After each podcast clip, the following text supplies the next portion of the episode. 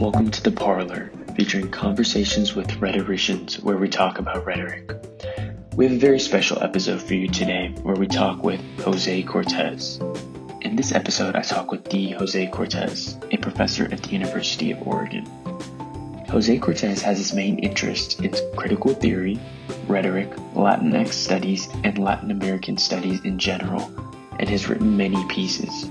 But today we'll be specifically asking Jose Cortez about his piece Of Exterior and Exception, Latin American Rhetoric, Subalternity, and the Politics of Cultural Difference. In addition, you'll be hearing voices from Awab Ehlund and Matthew Heidman. Let's turn it over to Matthew Heidman to kick it off for us. Oh, I think I speak for our group when we say we can't thank you enough for taking the time out to speak with us. This is awesome. Thank you again for inviting me. Seriously, I'm very happy to be here. All right. Our first question, I guess just kind of break the ice kind of situation. We want to know what inspired you to get into research about the topics of like the relationships of Eurocentrism and Latinx. I should say that a lot of this is kind of a personal thing for me. My dad's from Mexico, and my mom was born in Kentucky. And so, I've grown up at the confluence of what some people kind of call a third space where cultures meet. And, it's interesting. My mom, she did some study abroad in Mexico in college. She's a fluent Spanish speaker. She does translation work for unaccompanied minors in Washington State. And so, a lot of this has to do with my interest in kind of like the incomplete archive of my life. When I think about archives, I think about, an archive is a composing practice. It's how you write things like memories, how you create memory. And, being a part of the diaspora, that archive is not super complete for me. And so, I think I've always had this kind of personal quest to get the final answer about where I'm from and, my cultural background and heritage. But the condition of diaspora is that train has passed kind of thing. Those answers are always going to be written and then rewritten and relived. And so I think that's where my interest in rhetoric comes from, how we write memories, how we reconstitute and recreate them as we write them. And that kind of, being inspired by that lack of, again, never really being able to get the final answer, being driven by logocentricity to have, the right answers. And so, when I got to grad school, I really saw those questions being asked in Latin American studies and in the folks that I studied with at Arizona, like Damian Baca. Then to begin, asking like, well, what does a rhetoric or rhetorical practice in Latin America look like? And at that point, and I think to this day, that question is still very much open for debate. That's kind of like the personal and like scholarly background for that.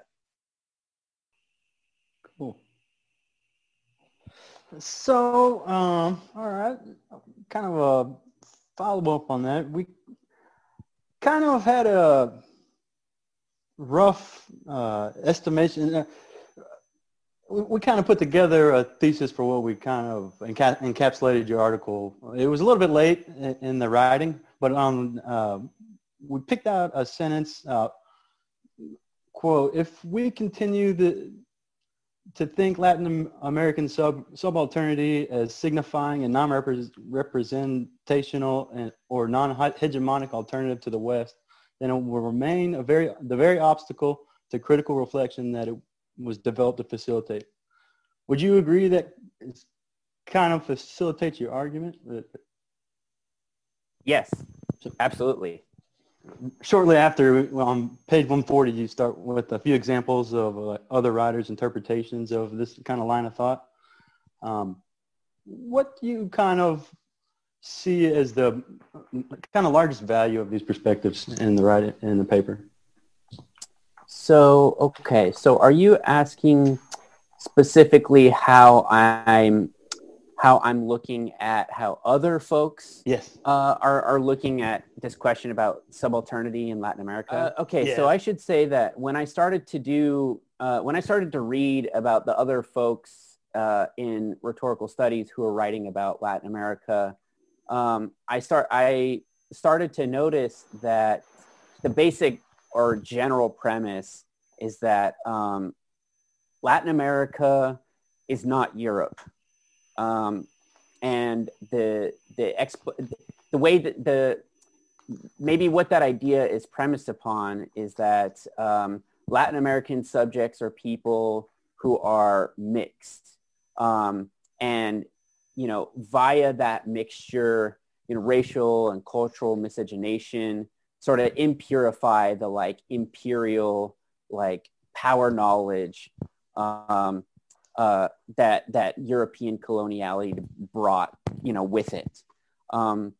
Folks like Walter Mignolo argue, and I think he's right, that coloniality happens kind of like hegemony does.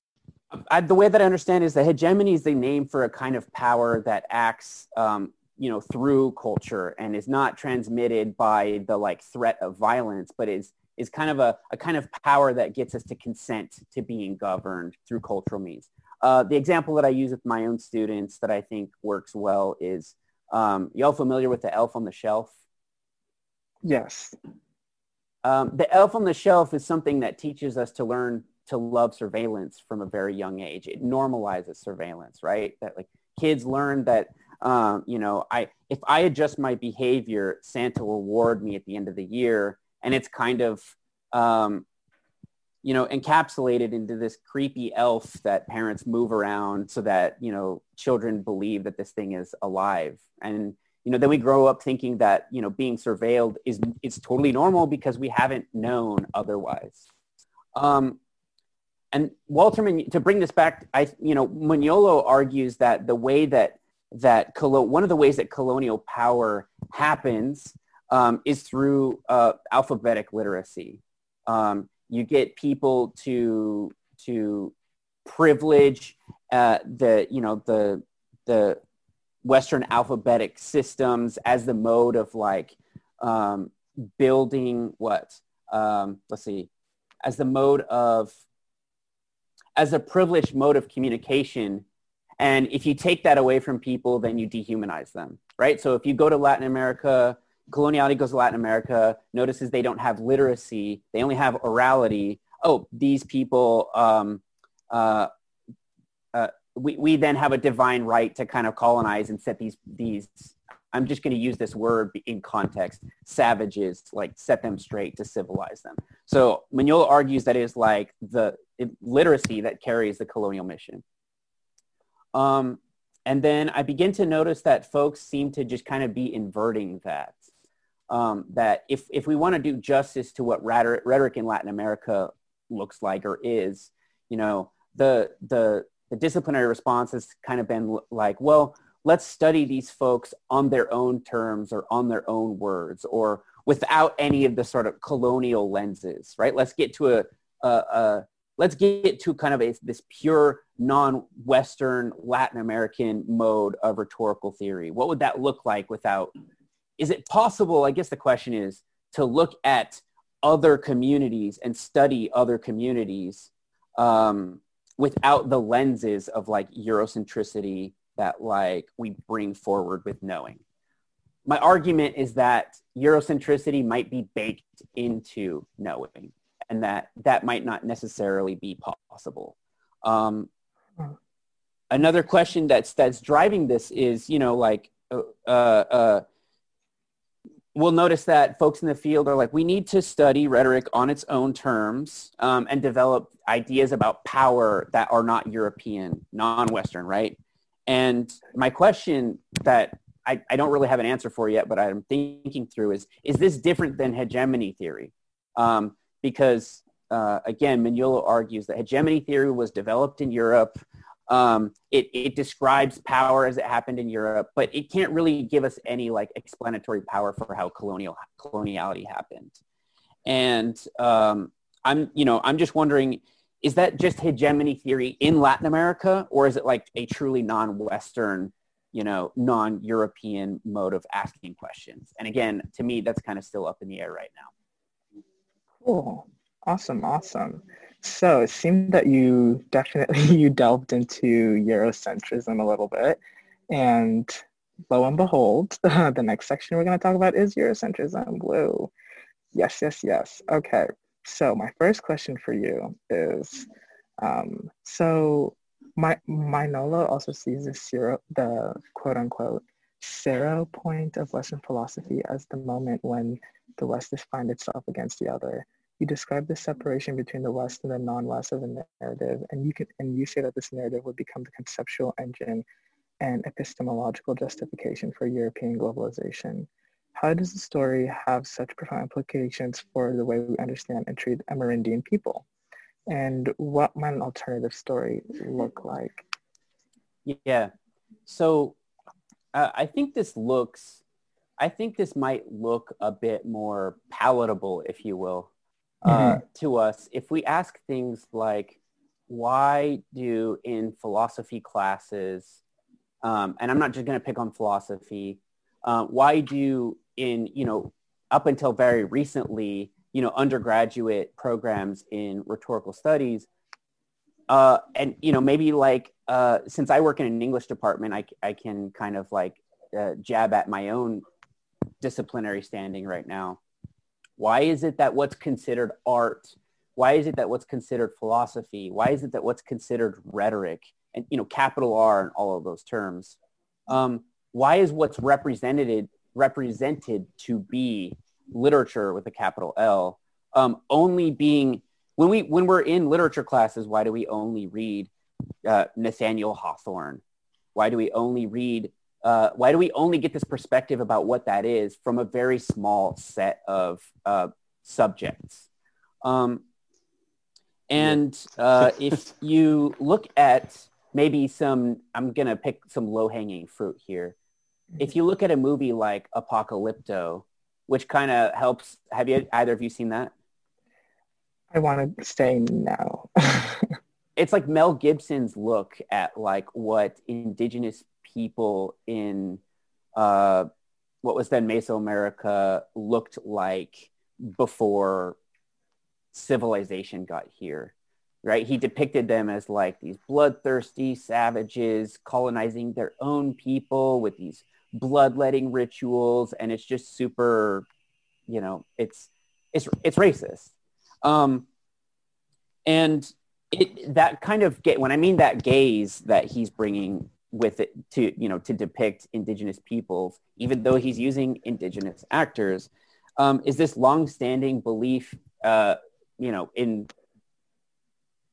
this longstanding presupposition in philosophy, that politics and humanity and civilization was born in Europe, and the ideas that we have about that carry forward with how we should be running things today. So if the folks who got to the shores of wherever they might have landed first in Latin America believed that indigenous peoples don't have philosophy, they don't have literacy, and therefore they also don't have politics, then they also had the belief, whether it was Manifest Destiny and, in a similar context in the United States, that they have the divine right to rule these people.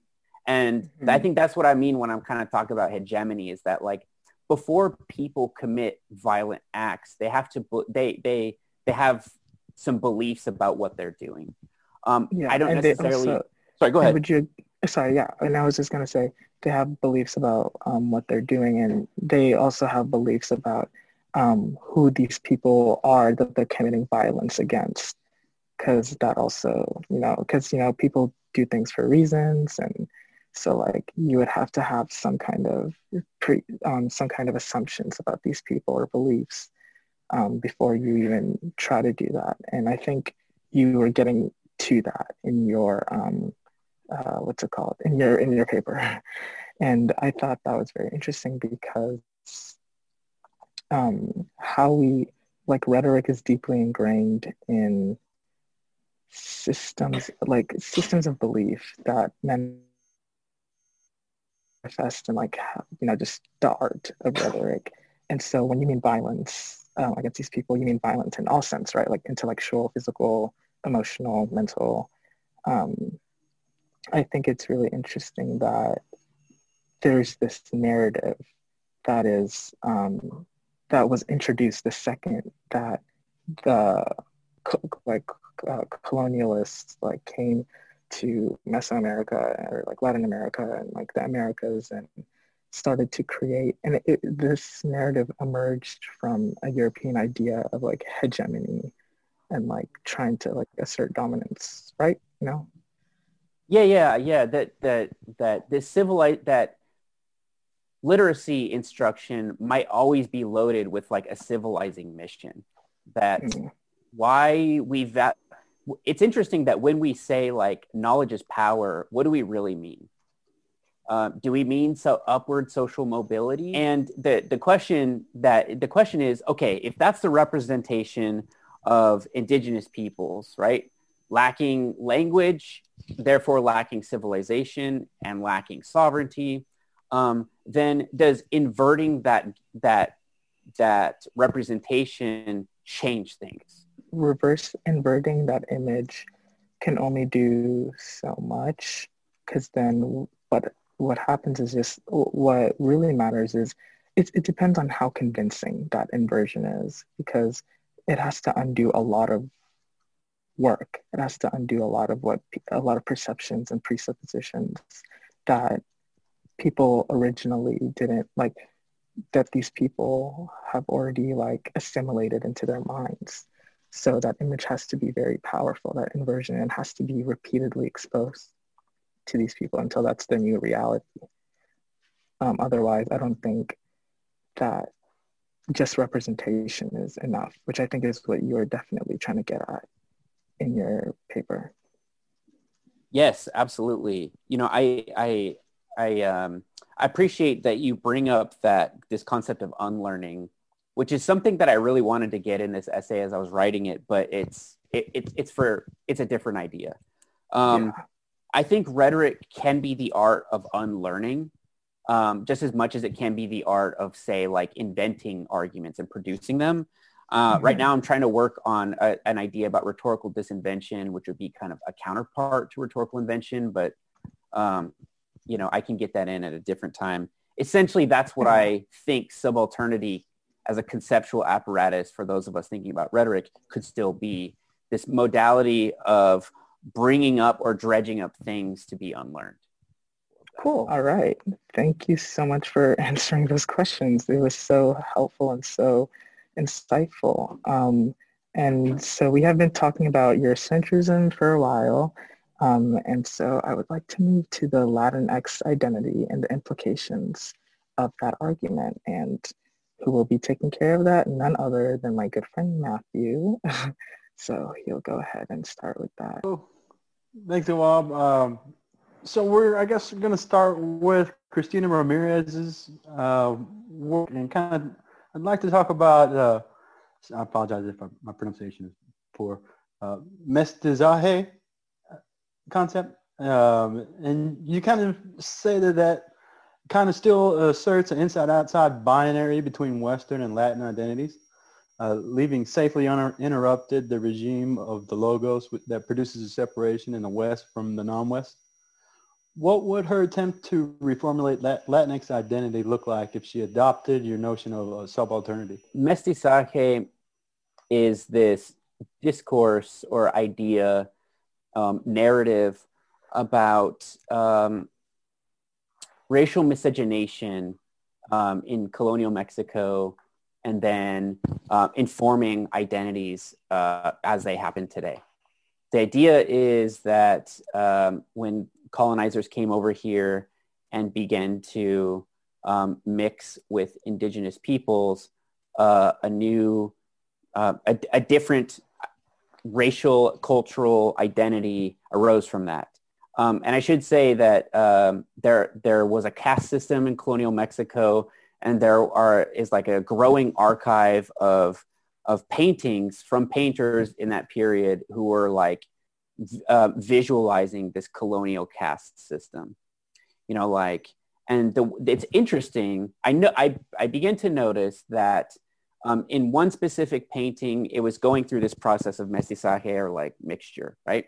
When you mix a European and an Amerindian, indigenous person, you get a Creole or Castizo. And the next group is if you mix a Castizo the first three sets, you get back to mixing a Castizo with a Spaniard, and you're able to like basically a blood purity discourse that like instructions for erasing indigenous blood out of like bloodlines and getting rid of indigenous. It's kind of visualizing the process of like racial whitewashing, genocide. But as we know, there were also enslaved people from Africa in the colonial period that colonizers brought with them, who also became integrated into this society. And in this set of paintings, once blackness is introduced, you never whitewash that out of the bloodline. It's just more racial casts and mixtures of blackness after that. So with indigenous people, the logic is you can whitewash that out, but with blackness, it's always there. And so I noticed that there was a cast in one of these paintings whose name was the No Te Entiendo, which in Spanish means I don't understand you. Subalternity has this currency as a concept of those of an identity who are being like, say, dominated by an oppressive regime. And again, when Spivak is talking about subalternity, she's looking at how philosophers have written about those who are being oppressed, right? And, you know, big names, Karl Marx, Michel Foucault, Deleuze, and how they've, you know, tried to write on behalf of these like subaltern people, and is looking at forms or examples where if you were to look at things or like try to act or write and think on their behalf, it still wouldn't kind of give you the whole picture of how that's happening. Now, subalternity, as she's thinking about it, is like those folks who are unintelligible, who have no representation and therefore couldn't be given representation. Say like enslaved folks in the colonial United States, right? Like